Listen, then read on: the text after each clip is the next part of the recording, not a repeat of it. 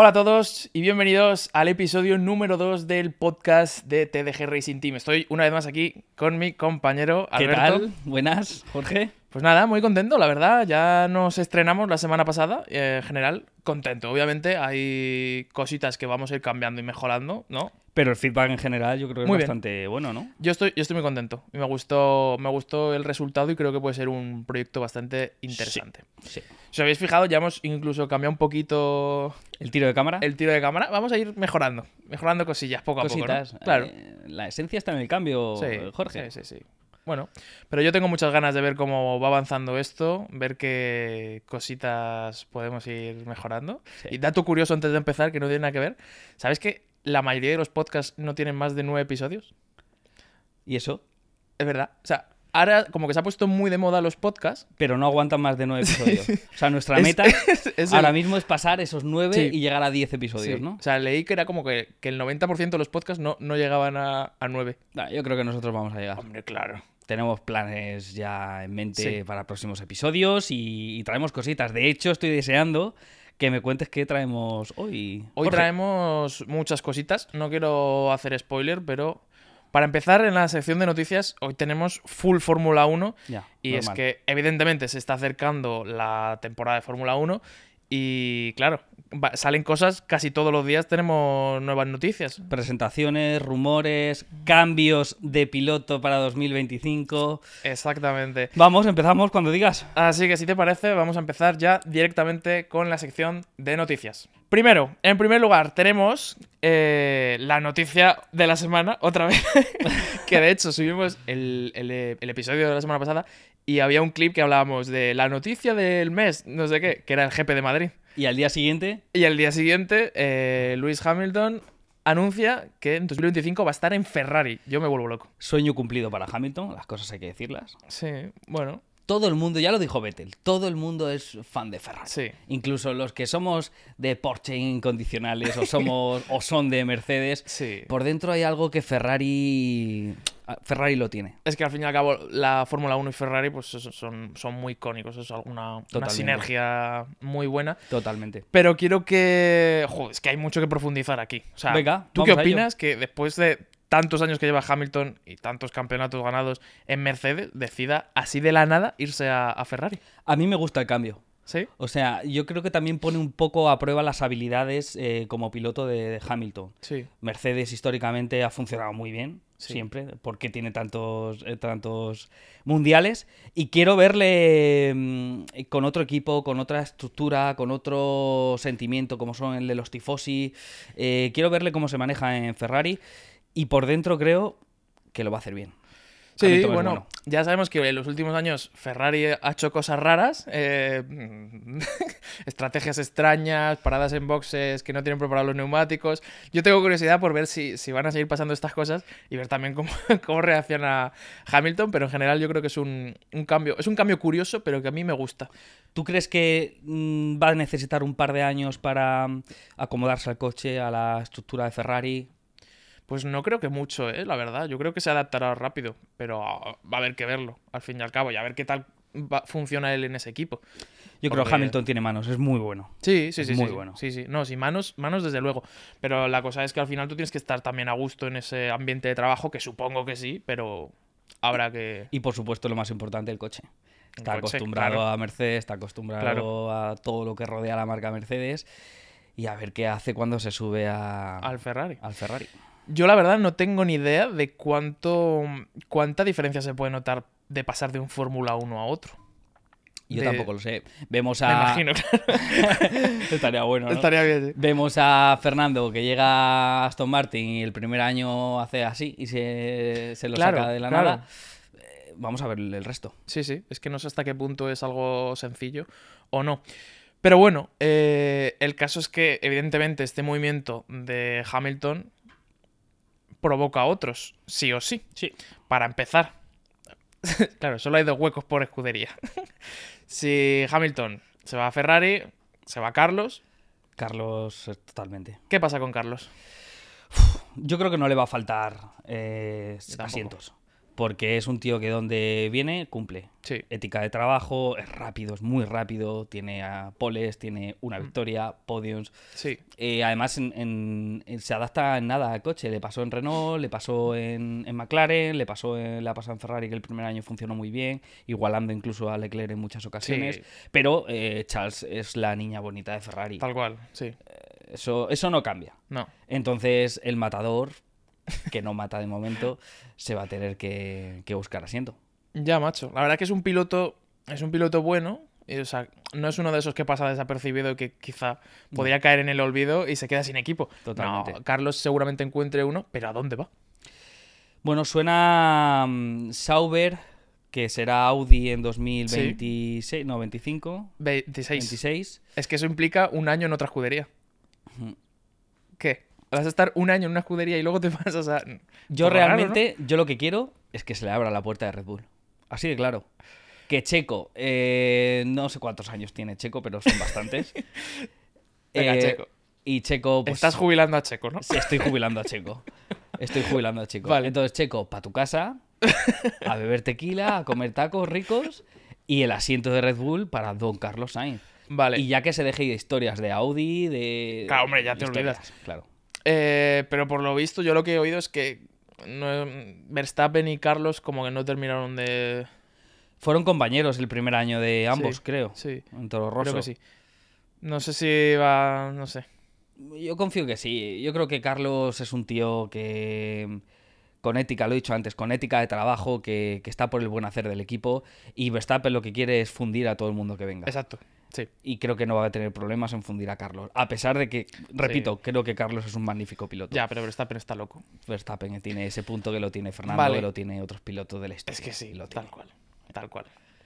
Eh, y te planteo otra cosa. ¿Y si Carlos fuera Mercedes sustituyendo a, a Hamilton? Me gusta un montón. Intercambio de pilotos. Carlos con Russell, ¿eh? Sí. Yo lo veo bien, buena Yo dupla. también. Y además, mm, ese morbo de decir, vale, mm, Hamilton llega a Ferrari, ¿qué haces tú en tu primer año en Ferrari? Y eh. Carlos se va a Mercedes. ¿Qué haces tú en tu primer año en Mercedes? claro. ¿Quién despunta más? Porque si Hamilton, perdón, si Carlos lo, lo- lo revienta en cuanto a números, ojo a ver el cambio que ha hecho Ferrari, ¿eh? Por mucho Claro. nombre que sea el de Hamilton. Yo me imagino a Carlos llegando a Mercedes enfadado, bueno, o no, pero con sed de venganza y de darlo todo. Me encantaría verlo. ¡Fua! Me encantaría Habría unas rivalidades ahí, Mercedes-Ferrari, increíble, sería una locura. Sí, sí, sí. Ojalá, ojalá. Y también te planteo, Sí, yo sabes que siempre voy por... plantea, plantea. Fernando Alonso Mercedes, ¿Y Carlos Aston Martin? no me parecería mal. Estaría guay. Pero Mercedes se va a arriesgar en fichar a un piloto. Es que no es arriesgarse, es que es un valor seguro. Si es que Fernando a día de hoy, seguro, sí. eh, con 43 o 44 años, es un puto valor seguro. Sí, Perdón, no puedo decir palabrotas, pero lo es. sí, sí, sí. A ver, sería... Es que todas las alternativas me parecen buenas, ¿eh? Realmente. Totalmente, totalmente. También te digo, o sea, podría darse también... A ver, que me- esto ya es paranoia. De alguna forma que Fernando acabara en Red Bull. Sueño cumplido. Claro, se empieza, se empieza a hacer- un movimiento, o sea, no sé. Eh, nos queda esperar y seguir el mercado y traer todos los rumores y noticias y divagar Eso todo lo que es. estamos haciendo, Claro. que, que yo creo que, que Sí, es bueno sí, y- sí. y divertido. Pero bueno, eh, yo creo que este movimiento es uno de los más grandes que se ha hecho en la historia de la Fórmula 1. Es que otro. Yo no recuerdo ahora mismo así un fichaje Madrid-Barça en la Claro, Fórmula claro, 1. es que es bestia. Es como si Verstappen, cuando vaya a acabar su carrera, dice: ¿Sabes qué? Me apetece ir a Mercedes. Muy loco. Te quedas loco. Mm. Pero bueno, que a tope. Tengo muchísimas ganas de ver cómo, cómo va funcionando esto, la verdad. ¿Cómo acaba todo esto? Sí. Sí. Así que nada, siguiente noticia. Vamos a seguir comentando cositas de Fórmula 1 y es que es inevitable porque empieza dentro de nada la, la temporada de 2024. Y nos gusta mucho. Obviamente. Yo soy muy fan de la Fórmula 1, así que es lo que hay. A por ello. Estamos ya con presentaciones de coches y se ha presentado eh, el Williams, spoiler, es azul. Muy elegante, a mi parecer. Sí, es muy bonito. Y el eh, Stake. Stake. Ahí ya no tanto. ¿Qué opinamos del Stake? Ha entrado, bueno, está Kik como patrocinador de, mm, del equipo. muy verde. Yo sé que a ti te gusta, lo has puesto en redes. A escucha, a mí el diseño no es que, o sea, no es que el diseño diga, Buah, me vuelve loco. Lo que me gusta es el cambio. La que apuesta. digan, ¿sabes qué? Me da igual. Es verde. No hay ningún, de hecho, coche de la parrilla verde. no, ni No, Aston Martin, ¿no? Aston Martin. Joder, pero Aston Martin es un verde inglés elegante. Es un verde bonito. No es el verde, este fosforito que ha Sí. puesto. Es un poco coche de cani. Pero bueno, o sea, a mí me gusta que ha- haya cambios en, la- en las liveries. Es cierto que el diseño considero que lo podrían haber apurado un poquito más y haber algún detalle más, no sé, lo veo muy... A mí no me gusta nada, te lo tengo que decir. Sí, es que es un poco simple. Yo tiro más por. joder, es que el azul de Williams, todo perfiladito, todo. Es Sí, precioso. Claro, no tiene nada que ver. No tiene nada que ver. Es un poco livery que puedes hacer en un ratito en el paint, ¿no? Mm. Pero bueno, eh, Muchos cambios en cuanto a. mm, a alerones, en cuanto a. Cuéntanos. pues nada, eh, yo creo que tú estás más enterado, ¿eh? Morro muy ferrarista. Eso me has comentado antes. Sí, los morros los veo muy puntiagudos, digamos. Eh, tirando a Ferrari del año pasado, no sé por qué. Imagino que es porque Ferrari no fue mal el año pasado. Pero bueno, hay que ver qué cambios nos traen y, y cómo los defienden. Luego, claro, hasta que. O sea, si tú puedes ver el coche muy bonito a nivel de forma o tal, hasta que no se vea en pista y no se vea cómo funciona. Al final, lo que aquí vale, el claro, rendimiento. eh, Evidentemente. Luego, a lo mejor el alerón es precioso, pero. pero no sirve, yo qué sé. Yo tengo Así ganas que- de ver ya la- las grandes damas. Tengo ganas de ver a Mercedes, tengo ganas de ver a Red Bull, tengo ganas de ver a Aston Martin. Ojalá cambien alguna livery. Es que a mí me gusta mucho que cambien un poquito los liveries. Que no sea exactamente igual que el año pasado. A mí también, pero siguiendo una línea. No nos vayamos No, locos claro, y no. pongamos verdes fosforitos que no vienen a cuento. Exacto, no un cambio drástico, pero. Por ejemplo, el cambio de Williams me parece un buen cambio. Que no se nota mucho, pero. Está guay. Me gusta Williams, a ver si funciona. Oye, Albon me parece un pilotazo. Sí. Que no se le ha dado cuerda en Red Bull. Sí, está un poco ahí infravalorado. Sí, ha tenido también mucha, no mala suerte, sino malas elecciones en cuanto a carreras. Pero bueno, oye, Veremos, veremos. veremos. Vale, y ahora te traigo una cosa, yo creo que te va a molar, A ver, ¿vale? sorpréndeme. Esto lo he visto, lo he visto hace poco, y es que en marzo, Lego va a sacar el MP4 de Ayrton Senna. No te El creo. coche está guapísimo. Es uno de los coches quizá más emblemáticos de la Fórmula 1. Totalmente. Blanco y rojo. O sea, es, es una locura. Yo, de hecho, tengo un póster de ese coche. Y va a sacar eh, un Lego de unos 32 centímetros, que eso que es una cosa así. eh, del coche. Tiene que ser muy loco. Ya hemos visto que Lego sacó el McLaren, ¿no? Era, me parece. No lo. Sacó un McLaren. Yo sé que Lego ha sacado mucho, en Porsche también ha sacado bastante. Sí, Pues si sale, que al parecer va a salir, sí. Ahí. Ojo, ahí eh. lo tendréis. Pues eh, Palabra. Sale, sale en marzo, por lo visto. Pues nada, lo compramos 100%. Vale, lo montamos en, en un podcast. Lo montamos en el podcast. Oye, Jorge, ¿cómo va esto? Alberto, eso es el alerón, macho. Eso va adelante. Eso va detrás. Estaría guapo, ¿eh? Bueno, pues eso. Es una. Es que yo a mí me, me, ha hecho ilusión porque es, un encanta. coche. Ya, Como si te sacan el. Renault R25. Totalmente. Una locura. Encima del dios de Sena, que es dios. Claro. Así que Fantástico. habrá que verlo. Y nada, quería comentarlo por si alguno, no sé, quiere hacerle un regalo a alguien o se lo quiere comprar, pues bueno, para que lo tengáis en cuenta. Que me parece algo súper chulo. ¿Precio? ¿Lo sabemos? Ciento y pico. Bueno. Habrá que tirar del. A ver, es que es lo que hay. es lo que hay. Y por último, eh, noticia importante, triste o no sé qué decir. Vale. Ha salido justo esta mañana, hoy que es día 6. 6, 6 de febrero, no sé ni qué día vivo. Bueno, pues eh, Christian Horner, acusado por parte de algún trabajador Ojo. de Red Bull eh, de comportamientos inadecuados. Eso se afirma. Comportamientos inadecuados en cuanto a... ¡Sal aquí! eh, Gritos. Eh. Eh, a ver, esto, la parte oficial es esto, ¿vale? Lo que te he comentado. Luego ha salido un medio, que no sé exactamente decirte cuál es, pero es el único medio que se ha pronunciado sobre esto, diciendo que tenía información que el comportamiento inadecuado era enviar alguna foto a un trabajador. Ostras. Yo, la verdad es que ni he leído la noticia. Vale. Sé que la has traído tú, que me has dicho, Alberto, esto vas a flipar. Y Vamos a esperar a ver Claro, qué pasa. no se espero sabe que, nada. Espero que, joder, que no haya nada detrás turbio. Christian mí, Horner me parece un claro. tío excelente y, y no pongo la mano en el fuego por nadie a día de hoy. Ya.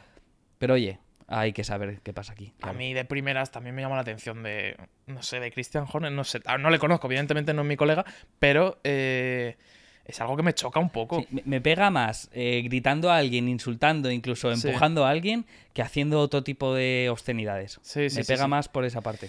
Pero bueno, que esto, claro, eh, a lo que voy. eh, estos son pues noticias que salen, pueden ser rumores como muchos de los que salen en la Fórmula 1, así que no os creáis nada hasta que no sea algo oficial. Ya Red Bull ha dicho que se iba a poner a investigarlo, Que investigue, por supuesto. claro, y bueno, pues si es real nos enteraremos y seguramente lo tengamos la semana que viene, y, Y si no, traigamos. pues también.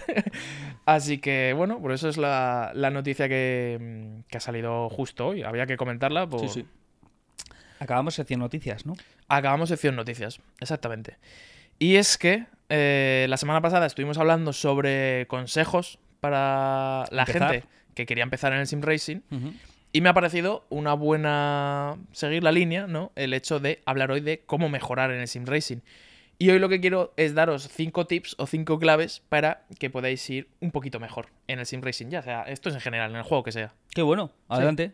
ya sea Gran Turismo, ya sea Racing, ya sea lo que sea, ¿vale?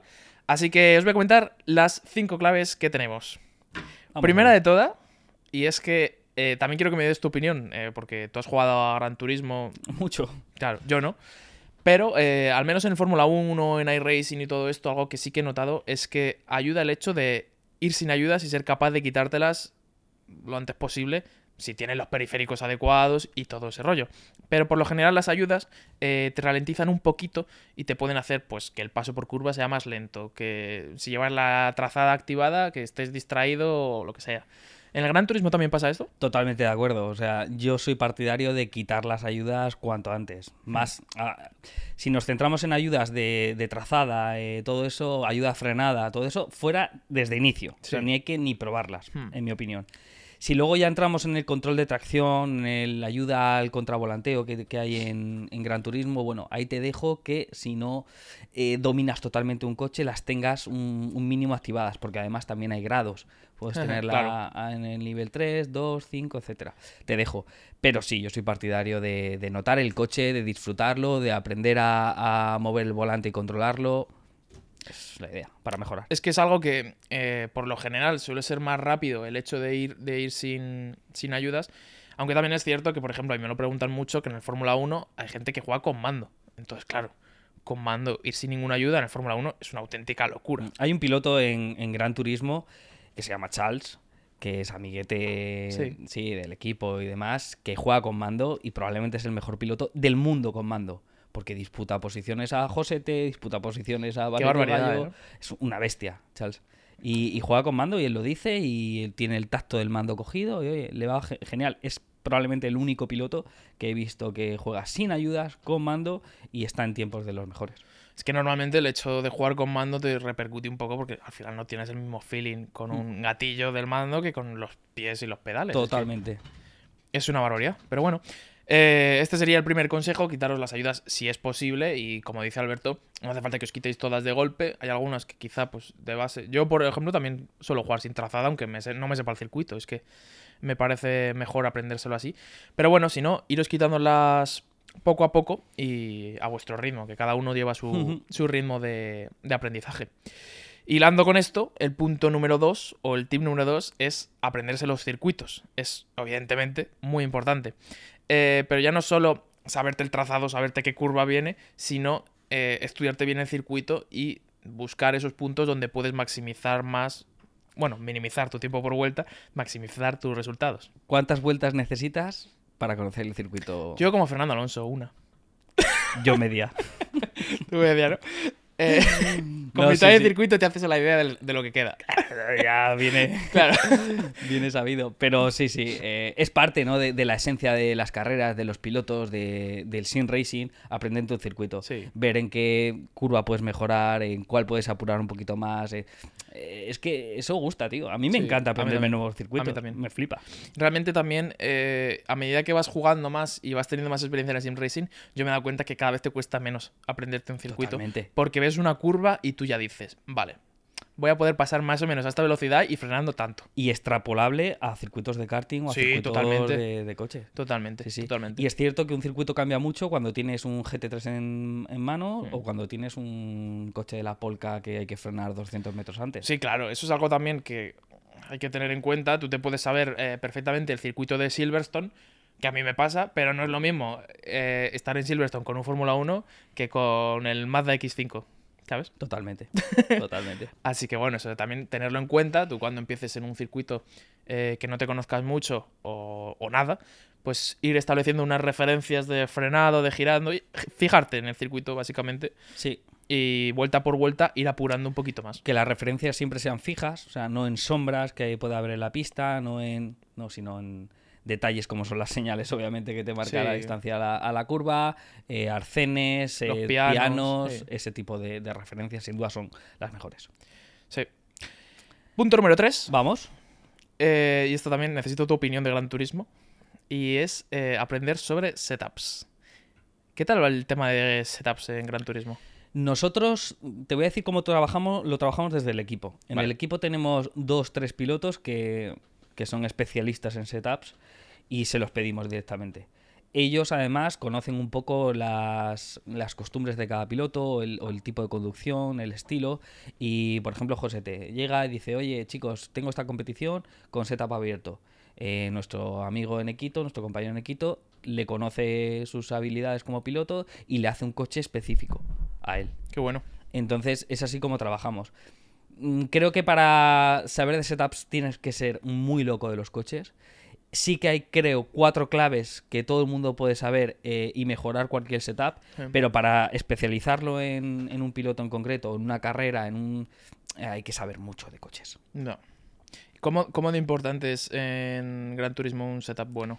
Depende de si los- la competición es abierta o cerrada, como Vale, todos. pero suponiendo que sea abierta. Suponiendo que sea abierta, habría que hablar con Eneco. No te sé decir cuáles son las, No, ya, pero a lo que voy es, ¿cuánta diferencia puede haber? eh, o sea, quiero decir, es una diferencia notable de vuelta, Sí. de tiempo por vuelta, ¿no? Sí. A eso voy. Sí. Vale, es que en otros simuladores, bueno, en iRacing, en Fórmula 1, Assetto Corsa, evidentemente el tiempo por vuelta también se ve bastante afectado. Ujú. Y a lo que voy es esto, realmente tener un buen setup que, que funcione en, en ese circuito es muy importante y es una diferencia, eh, vamos, de- te puede dar 2-3 segundos por vuelta fácilmente o más. Sí, sí. Y no, no es solo eso, no es el tiempo por vuelta, sino también lo cómodo tú que, tú vayas en las curvas, ¿no? O sea, Sí, porque al final el setup lo que intenta es adaptar el coche a- al estilo de conducción, pero también a la pista. Hmm.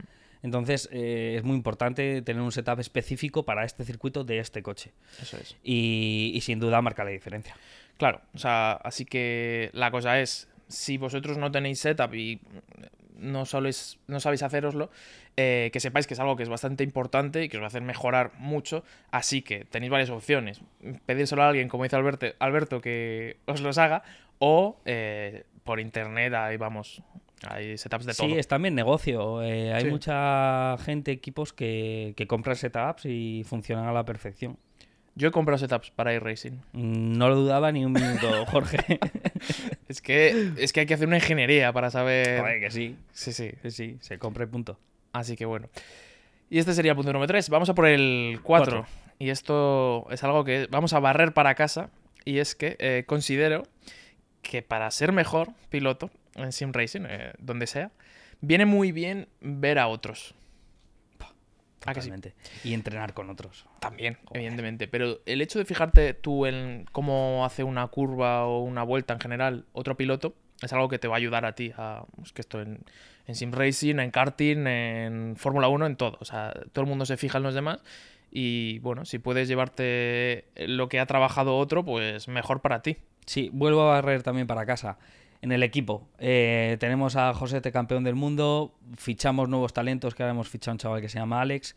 Y, y es que no es lo mismo entrenar con cualquier otro piloto que entrenar diariamente con el campeón del mundo. Exacto. Que le dices en cualquier momento, oye, Josete, métete en mi cámara y dime eh, en mi vuelta cuáles son lo que hago mal, los puntos que tengo que mejorar. Joder, Josete, que te diga directamente a ti, no, no, macho, aquí no frenes el 200, frena en el 150. Esta curva ábrete y luego ciérrate tocando un poquito piano interior. Sí, Es que es mejora, Claro. la mejora es abismal. claro. Eh. Entonces, eso, si puedes aprender de gente que ya lleva mucho más que tú. Y eh, normalmente en Sim Racing hay gente muy, muy, muy buena. De hecho, pilotos de esports que están creando contenido continuamente. Yo cuando empecé con el Fórmula 1 me fijaba en Jarno. ¿Sabes quién es? Jarno Opmer. No, Bueno, Jarno Trulli es- sí, pero No, es, es piloto de, de Mercedes, para, de esports, evidentemente, y ha ganado varias veces campeonato del mundo, es muy- una bestia. Y yo me fijaba en él y la verdad es que se aprende muchísimo, es cuestión de fijarse cómo lo hace otro y, y ya está. Y punto número 5, evidente, pero es, es lo que hay, practicar. echarle horas. Echarle horas, es Pero que es muchas, así. ¿eh? Es que es así, al final eh, requiere mucho tiempo y cuanto más practiques mejor vas a ser, ya está. Totalmente. Eh, Lo dije en el otro podcast. Creo que el Sim Racing es muy agradecido con el tiempo que le eches. Y el talento por delante, eso siempre. Sí. Pero es agradecido. Si tú practicas un circuito y lo Sí. practicas y el coche y lo fuerzas y ves los límites, eh, vas a mejorar. Claro. Sí. Así que eso, no, no tengáis prisa, tener un poquito de paciencia porque al final el aprendizaje conlleva tiempo y practicar, así que poquito a poco. Al lío. Y bueno, con esto terminamos la sección eh, de los consejitos. ¿Consejos? Sí, que si Consejito queréis. TDG. Consejito TDG, que si queréis para la semana que viene nos podéis proponer cosas, chicos, que estamos encantados de, de escucharos. Y ahora vamos a hablar de algo que ya te comenté la semana pasada. Y es que. Hoy tenemos review o análisis de el shifter de Moza, ¿vale? Lo comentamos un poquito por encima. Dale, dale. L- eh, Porque ya lo has probado y lo has estrujado ya un poquito. Exacto, yo he podido probarlo un poco y os voy a comentar cosas que me han gustado mucho. Y ahora, Alberto, tú también me das tu opinión, Sí. que lo has podido coger y eso. Em, me gusta mucho porque es un, un shifter que es muy, muy, es muy sólido, evidentemente va atornillado al, al cockpit y es que no se mueve nada, obviamente va con tornillos, cualquier cockpit que, o sea, cualquier shifter que atornilles pues va a ir muy muy bien. Toma, ¿quieres cogerlo? Sí. Em, es muy robusto, digamos, los materiales me parecen muy buenos. No sé de qué está hecho exactamente. Mola mucho. ¿Cómo suena, eh? Suena muy bien. Pero eso, te da la sensación de que es algo bueno y no algo plasticoso, la verdad. Pesa bastante. Y eso, eso me. El tacto es espectacular. Sí, Espectacular. eso me gusta mucho. Y ponerlo fijo en tu cockpit al lado de tu palanquita de cambios y. Buah, Sí. espectacular. Punto muy positivo, el sonido me encanta. eh, el tacto de cambiar de marcha, subir y bajar, muy, muy bueno. Y Este gatillo, esa es también un poco mi, mi pega. No es una pega, pero no, no entiendo muy bien. no- eso no me termina de convencer. hay unos tornillos para quitarlo, lo quitamos en un momento. No, ese gatillo, pues bueno, yo lo he estado probando, lo he asignado como si fuera un, un freno de mano, porque yo no tengo. Y la verdad, mejor que tenerlo en un botón en el volante, pues sí. Pero no, está muy bien. pero no es un freno de mano como tal. El precio ronda los ciento y pico, lo podéis buscar, pero Lo dejamos por aquí. lo dejamos por aquí. Ciento Muy y pico. chulo. Quiero probarlo, eh. La cosa es eso, que es un, es un shifter bastante asequible, porque lo hemos estado comentando antes y si, si otra marca sacara un shifter, quizá estaría un poquito más por encima, ¿no? Valdría el doble. Claro. Y no sé, estoy muy, muy contento, me, me ha gustado mucho, muchas gracias a, a Moza por dejarnos probarlo. Estoy muy contento, me encanta. Y os quería, os quería hablar ahora, porque yo, no, yo nunca había tenido un, ni palanca de cambios, de hecho, ni freno de mano, ni nada. Yo estoy acostumbrado a jugar con, con levas y, y ya está. Y ha sido una experiencia Buena, verdad. positiva. muy buena, muy buena, porque te cambia por completo la forma de, de jugar. O sea, está jugando al, al WRC qué con el Sister. Y es que de ir así, jugando con las dos manos en las levas, a jugar con una mano A una, pum, pum. ir cambiando de marchas con el secuencial es una barbaridad. Me lo he pasado muy bien y me ha costado un ratito aprender. O sea, he estado mi horita para acostumbrarme a cambiar de marcha con la, con la palanca. Pero es una... Me ha gustado mucho, de verdad. Y es que el juego es muy divertido, insisto. Sí. El WRC 2023, nuevo que han sacado, Sí. eh, debéis probarlo. Sí. De hecho, podríamos hacer, al coger algún tramo específico, un coche específico y poner a todo el mundo Un retito. un retito. Me gusta. Para la semana Sí. que viene te lo preparo. Venga, un retito ahí Sí. y, y le voy a dar yo caña también. Vale. Pues es que sí, es un, es un juego un poco infravalorado, yo creo. ¿eh? Y si puedes jugar eso, con, con un freno de mano y un shifter, una locura. Frenito de mano me falta a mí, pero bueno, Ya, a mí también. lo asignaré a un botón como tengo y fuera. O sea, yo también. Es que eso de asignarle un botón. Ya. no ¿Podremos conseguir un freno de mano? O Mm. dos, uno para cada uno. De aquí a una semana lo dudo, pero, Ya. pero oye, podemos intentar moverlo, ¿por qué no? Vale, me parece bien. Em, y nada, eso, que en general muy buenas sensaciones, os lo recomiendo 100%. O sea, de ver, es que no, no puede ser más sincera mi, mi recomendación. ¿Te gusta ah, también Moza, eh? ¿Te gusta me, Moza? encanta, me encanta Moza. O sea, estoy enamorado de Moza. No sé si te has fijado, pero tiene dos botoncitos Sí, los he visto. que también, es que también suenan bien. Las cosas de Moza suenan súper bien. ¿Al- ¿Para alguna configuración especial o...? Pues lo he estado pensando y digo, ¿para qué puedes poner esto? No lo sé. Para, no sé, encender el coche. Exacto, es lo único que se me ha ocurrido. Pero claro. Bueno, está bien, siempre está bien tener más botones. Sí, O sea, nunca. Nunca, Nunca faltan. sobran, eso es. Sobran. Y nada, eh, ya tenemos aquí. Por aquí dejamos análisis hecho. el análisis hecho y vamos a acabar el podcast, como siempre, con alguna preguntita que nos han dejado. Te comento. Había muchas, pero hemos escogido, Sí. hemos escogido la- unas poquitas. Sí. Pero bueno, eh, nos gusta que nos dejéis preguntas, Sí. tanto en Instagram, en el perfil de Jorge. Instagram en el, del equipo de TDG Racing Team, o en el propio eh, podcast en. YouTube, que hemos visto los comentarios y mola mucho que os intereséis y las dejéis ahí. Mola más que las dejéis en el podcast de YouTube. Sí, La está- verdad. Estaría genial. Aparte, Alberto y yo las estamos leyendo, o sea que. Sí, mola. Sí.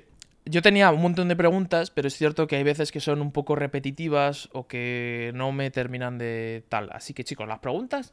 O sea, quiero que sean preguntas. Es que no sé cómo decirte. No nos preguntéis eh, qué Direct Drive me compro. Porque de eso ya vamos a hablar, vamos a estar analizando productos y cada persona pues depende, al fin y al cabo. La respuesta corta que te voy a dar es depende de lo que busques. ¿Sabes? Quiero que si tenéis alguna pregunta buena, dejarosla. Sí. Vale, vamos a empezar con la de eh, Nax667, que nos pregunta que si alguno de los dos hemos probado el Thrustmaster T818. Y No. no, yo tampoco. Y Direct Drive recomendamos después de un TGT. Vale, pues eh, mm, esta, esta es fácil de contestar porque el TGT, hablo desde Gran Turismo, el TGT era el volante oficial de Gran Turismo, si no recuerdo mal. Entonces era un volante por correas y, y después Gran Turismo dio la ofi- hizo oficial a Fanatec y ya puso el, el DD Pro Direct Drive como volante oficial. Entonces yo creo que desde Gran Turismo el paso natural de un TGT2 a un DD Pro de Fanatec. Yo no lo he probado, ninguno de los dos, de hecho. Yo he probado ambos y en casa tengo un DD Pro de 8 Nm metros y, y es la bomba. A mí yo estoy encantado con mi volante, para que, Vale. para que te voy a engañar. En Gran Turismo lo disfruto, en Racing lo disfruto, en el WRC también me va el feedback fenómeno y es un volante que me gusta mucho. Fanatec DD Pro. Sí, Vale. sí la pedal, incluso la pedalera eh, de serie, digamos, es bastante buena. Si luego le metes una célula de carga y vas añadiendo cositas como un pedal de embrague, eh, esta palanquita para secuencial, un freno de mano, te haces un cockpit también Claro. de, de, de Pro, un setup muy bueno. Qué bueno. Mm. Vale, pues aquí tenéis la recomendación de Alberto. Yo la verdad es que Fanatec no lo he probado, así que tampoco puedo opinar mucho. Pero bueno, siguiente pregunta. Tenemos la de Pablo Triguero. Siguiente y última. ¿Se puede llegar a competir empezando en el sim racing? A competir, me imagino, en, con vehículos de la vida real. ¿Le das tú o le doy yo? Empieza tú si quieres. Vale, eh, me encanta esta pregunta porque eh, tenemos claros ejemplos como es Lucas Ordóñez, que hay que intentar traerle a- al podcast a Lucas Ordóñez. Vamos, Lucas. eh, pedazo de crack. Y Lucas Ordóñez eh, jugaba Gran Turismo, entró en la Academia Nissan que organizó la propia plataforma de Gran Turismo y ganó. Y de ahí empezó a correr en la Fórmula, no, eh, la, en Japón, con Nissan, empezó a correr en un montón de, de- categorías y con muy buenos resultados. Otro ejemplo claro, Igor Fraga, campeón del mundo de Gran Turismo brasileño, que ha ganado la Fórmula 3 japonesa y que actualmente es, es piloto oficial, piloto real, digamos, de, carreras. Yo te diría que evidentemente sí, porque como dice Alberto, ya hay, ya hay gente que lo ha conseguido. Pero es muy difícil. Es muy difícil y también depende cuáles sean tus aspiraciones. O sea, si quieres ser piloto de Fórmula 1 jugando en el simulador, pues ahí sí te complica un poco, ¿no? Pero O se te aparece la Virgen y Claro. te dice, toma, 50 millones de euros para formarte. ahí se te complica un poco, pero es cierto que en el mundo del motor hay muchísimas categorías y hay muchas muy asequibles. Y es cierto que el sim racing te va a dar unas, unas nociones básicas de conducción y de las carreras que después vas a poder aplicar, evidentemente. y que los simuladores y el sim racing están a la orden del día en pilotos profesionales, en categorías, en todas las categorías de, de- de carreras y, y que, oye, que es un- una buena guía Sí. para formarte, para coger técnica, para aprender circuitos, aprender referencias, entender comportamientos de coches y que todos los pilotos profesionales lo, lo utilizan. Sí, a fin de cuentas es lo más asequible que tenemos para entrar a competir en el mundo del, del motor y es relativamente bastante parecido a lo que te vas a encontrar en la vida real. Luego ya, de ahí a pasar a, a dar el gran salto, pues van, van a intervenir otros factores como es el dinero, patrocinadores. Tú imagínate aprenderte Nürburgring, el infierno verde, sin un simulador antes. Son, son 22 kilómetros de circuito o 20 kilómetros de circuito. A prueba y error, ¿eh? A prueba de horror. A, a vida o muerte. La- es una locura eso. Es una locura. O sea, eh, Tendrías que ir con copiloto, rollo rally. rollo rally, pero el copiloto también tiene que estar muy loco la tuya. ¿eh? Ya, Para decir, venga, sí. sí. pégale aquí a tope. no sé, tío, yo lo veo, lo veo muy útil el, el sim racing y los simuladores en, en la competición real. Sí. Y también para circuitos nuevos, por ejemplo, estoy convencido de que a lo mejor los equipos de Fórmula 1, cua- antes de que se corra un circuito en la vida real, ya tienen en el simulador una copia exacta de, de cómo va a ser sí. o algo así. Sí, sí. O sea que es bast- bastante útil, evidentemente, y tiene mucha transferencia. Y te animo a que si ves algún evento de, oye, em, si ganas este campeonato, te ponemos en un Fórmula 3 o te ponemos, pff, dedícale todo el tiempo porque puede ser la oportunidad de tu vida, como ha pasado en todos los ejemplos que he comentado. Incluso el, el protagonista de la película de Gran Turismo, que, que es una peli muy chula, pues oye, te, te cuenta la historia. Póntela si no la has visto para saber más. Pues nada, eh, con esto ya cerraríamos el podcast. ¿Qué tal? Bien, yo contento. Sí, Sí. sí. Yo también, ya sabéis chicos que cualquier cosa que nos queráis proponer, cosas para mejorar, porque al final y al cabo somos, somos nuevos Sí, en esto sí, del sí. podcasting, cualquier cosa que digáis. Aquí esto podríais mejorar un poquito por mí, dejárnosla en comentarios. Preguntas que tengáis, sugerencias, cualquier cosa, de verdad, dejárnosla en comentarios o hablar o hablarnos por Instagram, lo que sea, por donde sea. Y lo traemos los siguientes episodios, que haremos más de nueve. Haremos más de nueve. y, y ya está, y aquí estamos para lo que necesitéis. Nos quedan siete, ¿eh? No son tantos. No son tantos, sí, tres manitas. Así que nada, chicos, muchas gracias por todo y nos vemos en el siguiente. Chao. Chao.